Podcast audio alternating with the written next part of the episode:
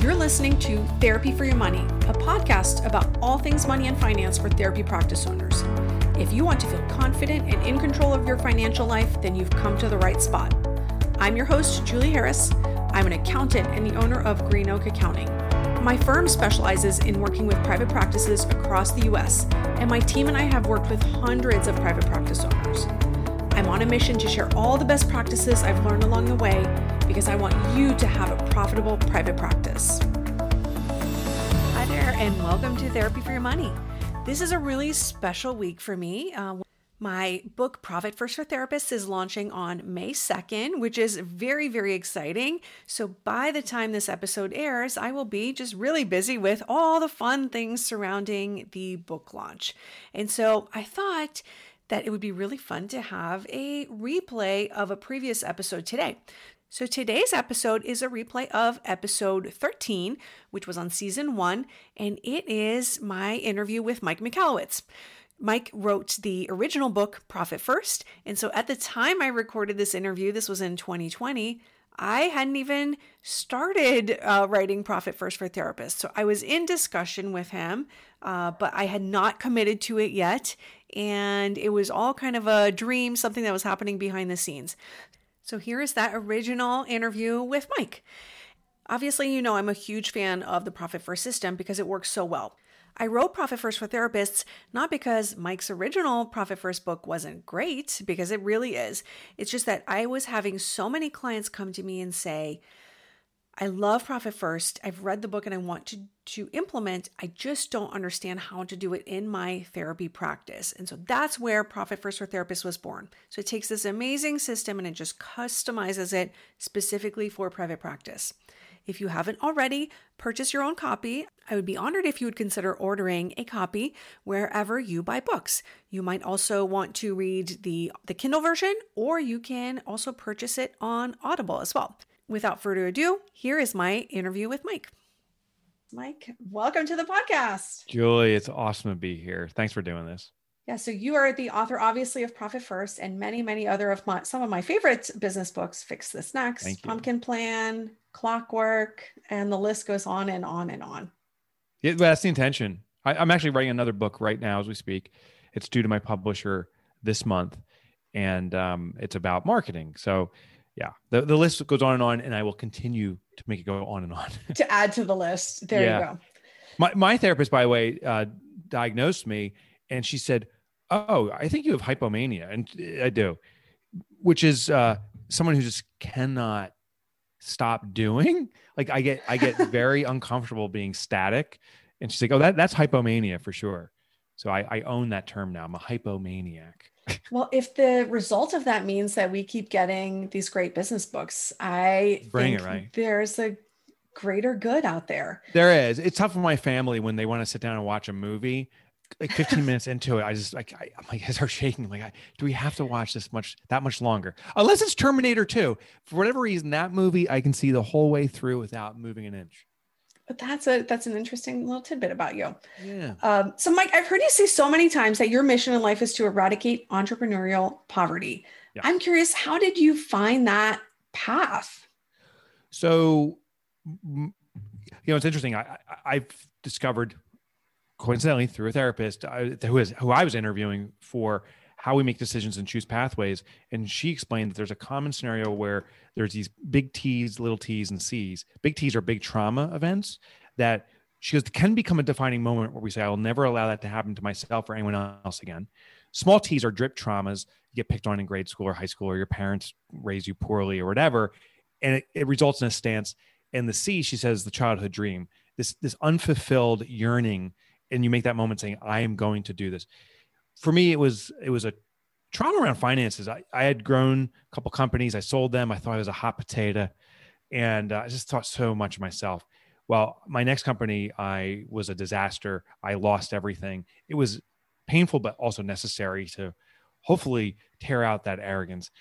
And uh, it also woke me to I really didn't understand finances or managing time or, or so many elements of what entrepreneurs thirst. You know, we start a business to be of service to others, uh, to uh, experience financial freedom, to um, to experience time freedom, personal freedom to do what we want when we want. But for myself and so many people, that never manifests. And that's when it became clear to me through my trauma that I must fix this for me and others. So every book I've written, admittedly, in, in a big way, is actually serving my own needs. I'm trying to figure out solutions for the, my own challenges, things I don't understand. And that's eradicating entrepreneurial poverty collectively. That's the term I came up with. Well, I um, I'm thankful for that. So, tell us about the basic pro- principles of profit first, because I've implemented it in my business. We, my team and I, we are profit first professionals. We help a lot of um, practice owners implement it. But for someone who's never heard of profit first, can you give us the the, the broad lines? Yeah, I'll start off with a pretty kind of uh, eye-opening um, uh, summary I heard from I can't remember who said this, but this guy was talking to me. He goes, you know, when one person says something stupid, um, it's stupid. When 50,000 people say it, it's still stupid. Like the quantity of people saying something doesn't make something unstupid. Um, and we've been told relentlessly, regardless of your business training, if you had any, or if just it's business exposure or books you've read, or just talking with friends, that sales minus expenses equals profit. We repeat it over and over again. And uh, I'm here to say that's stupid not that it's not logical. I understand for our business to make money, you have to have sales, you incur expenses to support your business, and what's left over is profit. It's a logical equation. Here's the stupid part when profit comes last, it is our behavior to consider it last. That's true for any consideration. So if I say, you know what, I don't care about my health, that, that means I'm putting it last, or, you know, I don't like those people. I, I put them last on my list. Last is something you delay or avoid. And profit has now entered the the vernacular we use. We call it the bottom line, the year end. All these things say consider profit at some future point, and therefore it never happens. It's the perpetual manana syndrome. So in profit first, we flip the formula. It's sales minus profit equals expenses. And what I mean in execution is every time revenue comes in to your practice, you know, a patient pays their bill, the insurance company submits that claim, and makes a payment on it you subtract a predetermined percentage as profit, you hide it away from your business, and you run your business off the remainder. This is the pay yourself first principle applied to business. Effectively, when you take your profit first, when you allocate that, your business will tell you what's really available to operate the business and will adjust accordingly. That's the profit first process. Yeah. And I, I, get the question often of, well, if I take the profit first, how will I know there's enough left for everything else and you mm-hmm. use the um the toothpaste um, yeah toothpaste to, analogy yeah yeah uh, where you say like you're you, if you have only a little bit of toothpaste left you're going to squeeze that sucker and get everything you can out of it and it kind of it, the same principle applies when there's less money left for expenses you're going to figure out how to w- make it work with less right yeah so there was this i think he was a behavioralist named Parkinson. North Northcote Parkinson was his name. And this guy is from like the 50s or something when Northcote was a popular name, apparently. And he's studying human behavior. It was really around time utilization, but it translates to all resources. What he explained is that if you say you and I are negotiating a contract and you say, Mike, I'd like to get a contract from you. And I say, I'll get to in one week. The time's been defined. It will likely take me a week to get the contract to you. But if you and I, the same people, discuss the same parameters for the same contract, but the variable change is the amount of time, and I say I'll get to you in one day, I'll likely get to you in one day. What Northcote Parkinson explained is as time gets compressed, we become more efficient in its utilization. That's why, you know, back in the college days, most people are like, I'm so good at cramming because everyone's good at cramming. when there's less time, there's this eh, anxiousness to, to get things done. But it isn't just around time, it's around money, it's around any resource what's so interesting, and you'll see this in your business, as more money flows into your business, as you increase revenue, it seems like almost uncannily the expenses are increasing at the exact same rate. Like there's some yeah. superior force monitoring your bills and uh, or your income, and then dropping bills in your pocket just so that income comes in. Well, the superior force is Parkinson's law. This behavior to extract or use all the resources that's available to us. So what we do with Profit First is we put you into that college cram mode we take out your profit first, hide it away. So now you don't have all the money that's coming into your business available. You have a portion of it, less supply. What Parkinson's research research advanced was the consideration of innovation. When there's less available of something, we become more innovative. We find shortcuts, we find workarounds. Um, we just become innovative. So the interesting thing is when you have less money, you don't get less results you find you know i need to get new technology. I'll i'll buy used equipment or there's some business going out of business and they're just giving away their stuff. I'll use used furniture. You, you find that you know instead of hiring full-time people maybe i can bring on part-timers or or or outsource to virtual help or something like that. But we find ways to get the same results. Uh, and this isn't just theoretically i'm very happy honored proud to report that we've 350000 actually more than 350000 companies that have successfully implemented profit first. We have thousands and thousands of case studies. And what we see is that none of them say, my gosh, I didn't have enough money to operate my business. They consistently say, wow, I found a new way to operate my business and I'm getting the same or better results. The business doesn't get compromised. Yeah. And I found that um, that's, there's a higher likelihood of success when there's a gradual start to, to the implementation where it's not all of a sudden I have 0% profit, I'm going to go to 15% tomorrow. That tends to be really hard because that big of a swing is really hard to the operation. But when it's a gradual process, it works like magic. Yeah, start slow and let it grow. I, we got to win our own mindset over to this. When people hear of profit first, which is setting up multiple accounts at your bank, you're going to put money in there. The logical resistance, and I get it, is skepticism. People are like, Wait, listen, if, if $100 comes in and I carve it up into five accounts of $20, it's still $100. Yeah. How's this going to work? I felt that way. I actually did for myself out of desperation. I needed something to fix my own misunderstandings around finances.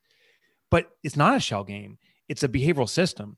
When we pre allocate money to its intended use, we then know how to use the money. But if we go into your point full throttle and just say, okay, I'm going to start doing this, it is such an abrupt shift to how we used to do things it's very uncomfortable and we fail. It's like if, if you, you know, if you haven't exercised in 10 years and you say, I'm going to go to the gym again, and my first day I'm going to run a marathon on that treadmill, like your legs are going to fall off.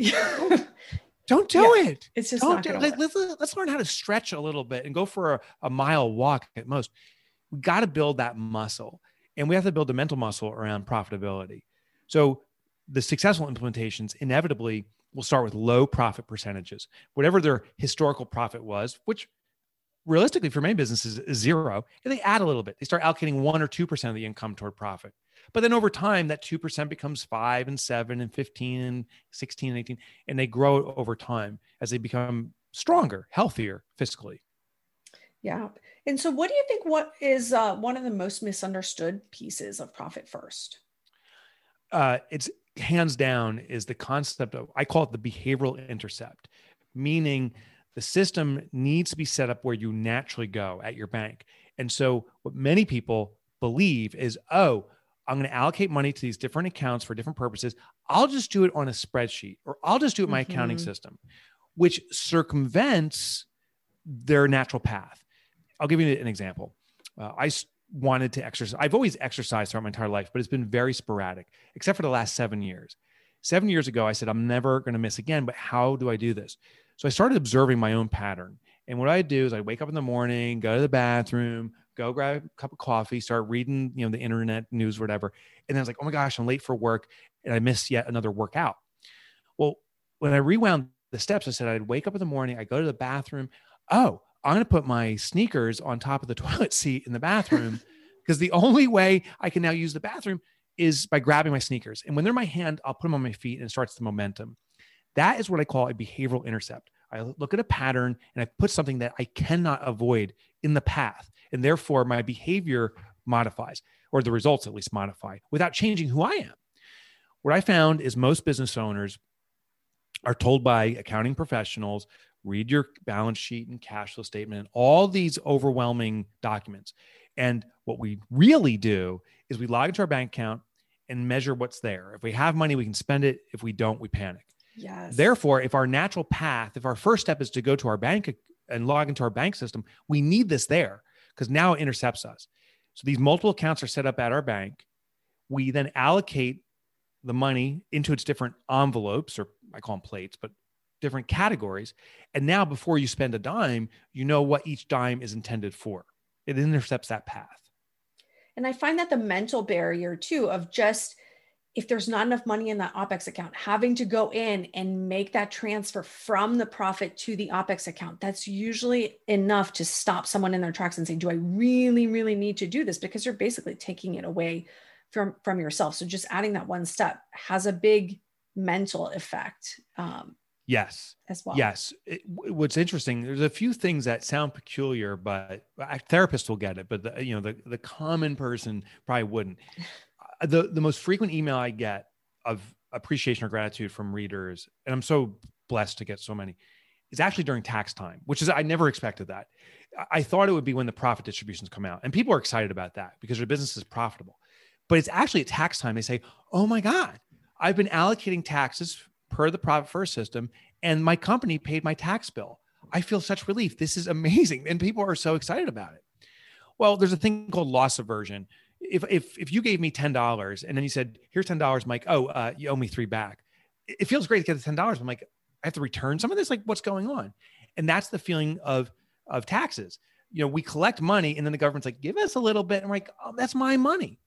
But this system circumvents you ever receiving in the first place. So instead of you giving me 10, I give you three back, you just give me seven, say, here's $7, enjoy it any way you want. Even though the net dollar amount's the same, the fact that there's no return, which causes loss aversion, I feel great. So since the business reserves the taxes on behalf of the business owners and pays the taxes directly, it becomes celebratory. So it's just it's interesting that how uh, how much we run our business numbers off of emotion and behavior, and that's that's how we humans are. Um, yet we think that logic is superior, but we actually just need to cater to our behaviors. That's a great observation, and I so I would second that. I also thought the um, profit distributions would be most popular, but where we get the most like size of relief for sure by far tax time right where our clients like forgot you know we tell them how much they owe they forgot that they had the tax account. So we tell yeah, them, hey, yeah. by the way, there's more than enough in your tax account over here. And they're like, oh my gosh, I forgot that we did that. And it's oh, and it's been there. They have access to it, obviously. But yeah, but you just don't pay attention. You right? just don't pay it. You stop paying attention. And it's just this thing that's growing. Um, and then if there's extra, then you get a bonus, which is right. amazing too. And that's how it feels like. It's a bonus. It's like, oh my gosh, I'm getting a refund from my business. This is amazing. Right. It's what's so interesting is when we take out the money in drips. So what happens with with tax time is often the oh shit moment. How much do i owe? How am i going to get this? Well the business now is allocating small portions every time there's a transaction. So you don't feel like you're getting your soul ripped out of you. It's just a little small amount of money. You actually don't even miss it. But the money then accumulates on the side. And when that tax bill comes and you, they hear how much they owe. First there's like i owe oh my god. And then you hear but the business has us covered and there's this immediate relief and excitement. Um, so I wish I wish actually governments would do this too. They would do the profit first system. They would run so much more effectively. I think. Oh my gosh, that would be something, wouldn't it? Yeah, that would be something. Um, so what would you say to a practice owner that that's got a bunch of excuses why profit first won't work for them? Like um, they're too small, or they're growing too fast, yeah. or whatever it may be. So there's a label for that. It's called being a human being. That's, totally a normal response. I was not a believer myself. Again, I did this out of desperation. I, I had lost all my money. I was in such a bad spot. I started just to test out ideas. The pay yourself first principle I heard about, the envelope system from you know the yesteryear. Mm-hmm. So he, here's the most common excuses. Uh, I'm just starting my business. I'm too small. It's too early. It's in fact the earlier you start, the sooner you start a better behavior is in fact it's brand new businesses that can be most aggressive with profit first because the sure. business doesn't know better. So it's interesting. New businesses actually are usually most successful. Uh, another common resistance i hear is well i'm not profitable now. I have to wait to become profitable before i can take my profit first. And that's not true either. The way to become profitable is to start extracting because what will reveal itself is where you're unnecessarily spending money where you have more commonly what's called margin problems. You're not charging enough for what you do but you'll never discover that if you're just skating by. Profit First exposes the weaknesses in your business that you need to address. That's why I say Profit First talks to you. When you start taking Profit First, it becomes very apparent where your problems are. And if, if you don't take profit first, those problems will present themselves usually at the very terminal end of your business. When you're overwhelmed with debt, you have nothing to do that you can do except for shut it down. This forces that hard conversation in before you're ever jeopardized. And then the other resistance I hear is, well, I don't want to go to the bank. It's a pain in the ass. I'll have to reconcile so much information. Yeah, it's going to be an hour out of your entire life of going to the bank and setting it up. I understand it's kind of a pain for that one day, but the rest of your life will be served. So we just got to get our butt to the bank and get it set up. In, in regards to the reconciliations, we have so many case studies of this.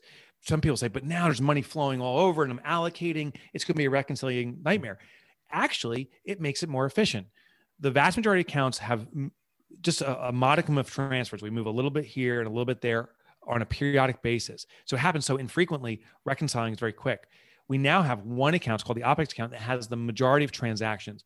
And since the OPEX has one single purpose to pay the bills for continuity of your business, you know the intended use of that money uh, in advance, it's actually easier to reconcile. Before, when everything goes in in one one account, uh, another account, it gets all glommed together. That actually causes more confusion when it comes to reconciling. So that is actually more efficient too. I agree. And, and, when everything is in the OPEX account, it's also really easy to see where the money is going, right? Because it's not mixed in a bunch of right. Like, personal payments and all that other stuff. And so it's easier to control those expenses too. That's right. Um, okay, Mike, I want to be respectful of your time. Um, I ask all my guests, what's your favorite business book that you did not write and why? Yeah. And I don't even know if mine would be my favorites. That, that sounds very egotistical. I'm proud of my books. I think you should be because Profit First comes up often in that. Yeah, list. you know, I, I can give you some like kind of generic ones I love. So, Purple Cow by Seth Godin. I loved um, uh, uh, influenced by Robert Cialdini. But you know, here's a couple ones you probably don't haven't heard of that I think are great business books. Uh, there's one called the 10 10 10 rule by Suzy Welch. Suzy Welch was married to a fellow named Jack Welch. He was the CEO of GE. He subsequently has passed away. Her book is phenomenal. It is a very simple strategy to manage decision making. Um, another book you probably never heard of is called 100 Days of Rejection, or maybe it was called Rejection Proof. Actually, it was Rejection Proof by a fellow named Jia Jiang. And he, he set out, he was, he's a very introverted guy, very afraid of rejection. He set out to be rejected at higher and higher levels for 100 days to learn how to build uh, a, a callousness, if you will, toward rejection. And his, it's his journey. It's fascinating. So those are two books I'd recommend. All right. I will check those out. Thank you so much for that. Well, thank you for joining us today. We appreciate your time. And uh, if you, everyone, if you have not read it yet, go order Profit First. It's an amazing book. It's going to give you a great uh, framework for running your business. And if you need help with implementing, we'd love to help you as Profit First professionals. If you're looking for accounting help, head over to therapyforyourmoney.com slash accounting to find information about my accounting firm and all of our specialized services just for private practice owners. If you enjoyed today's episode, we'd love for you to give us a five star rating on iTunes. Just head over to iTunes, click on ratings and reviews, and give us a quick shout out. We really appreciate it. The information contained in this podcast represents the host and guest's general opinions and should not be construed as personalized accounting and tax advice. Listeners should consider all facts and circumstances before applying this information and seek appropriate advice from an accountant, financial planner, lawyer, or other professional. Any info provided does not constitute accounting, tax, or legal advice.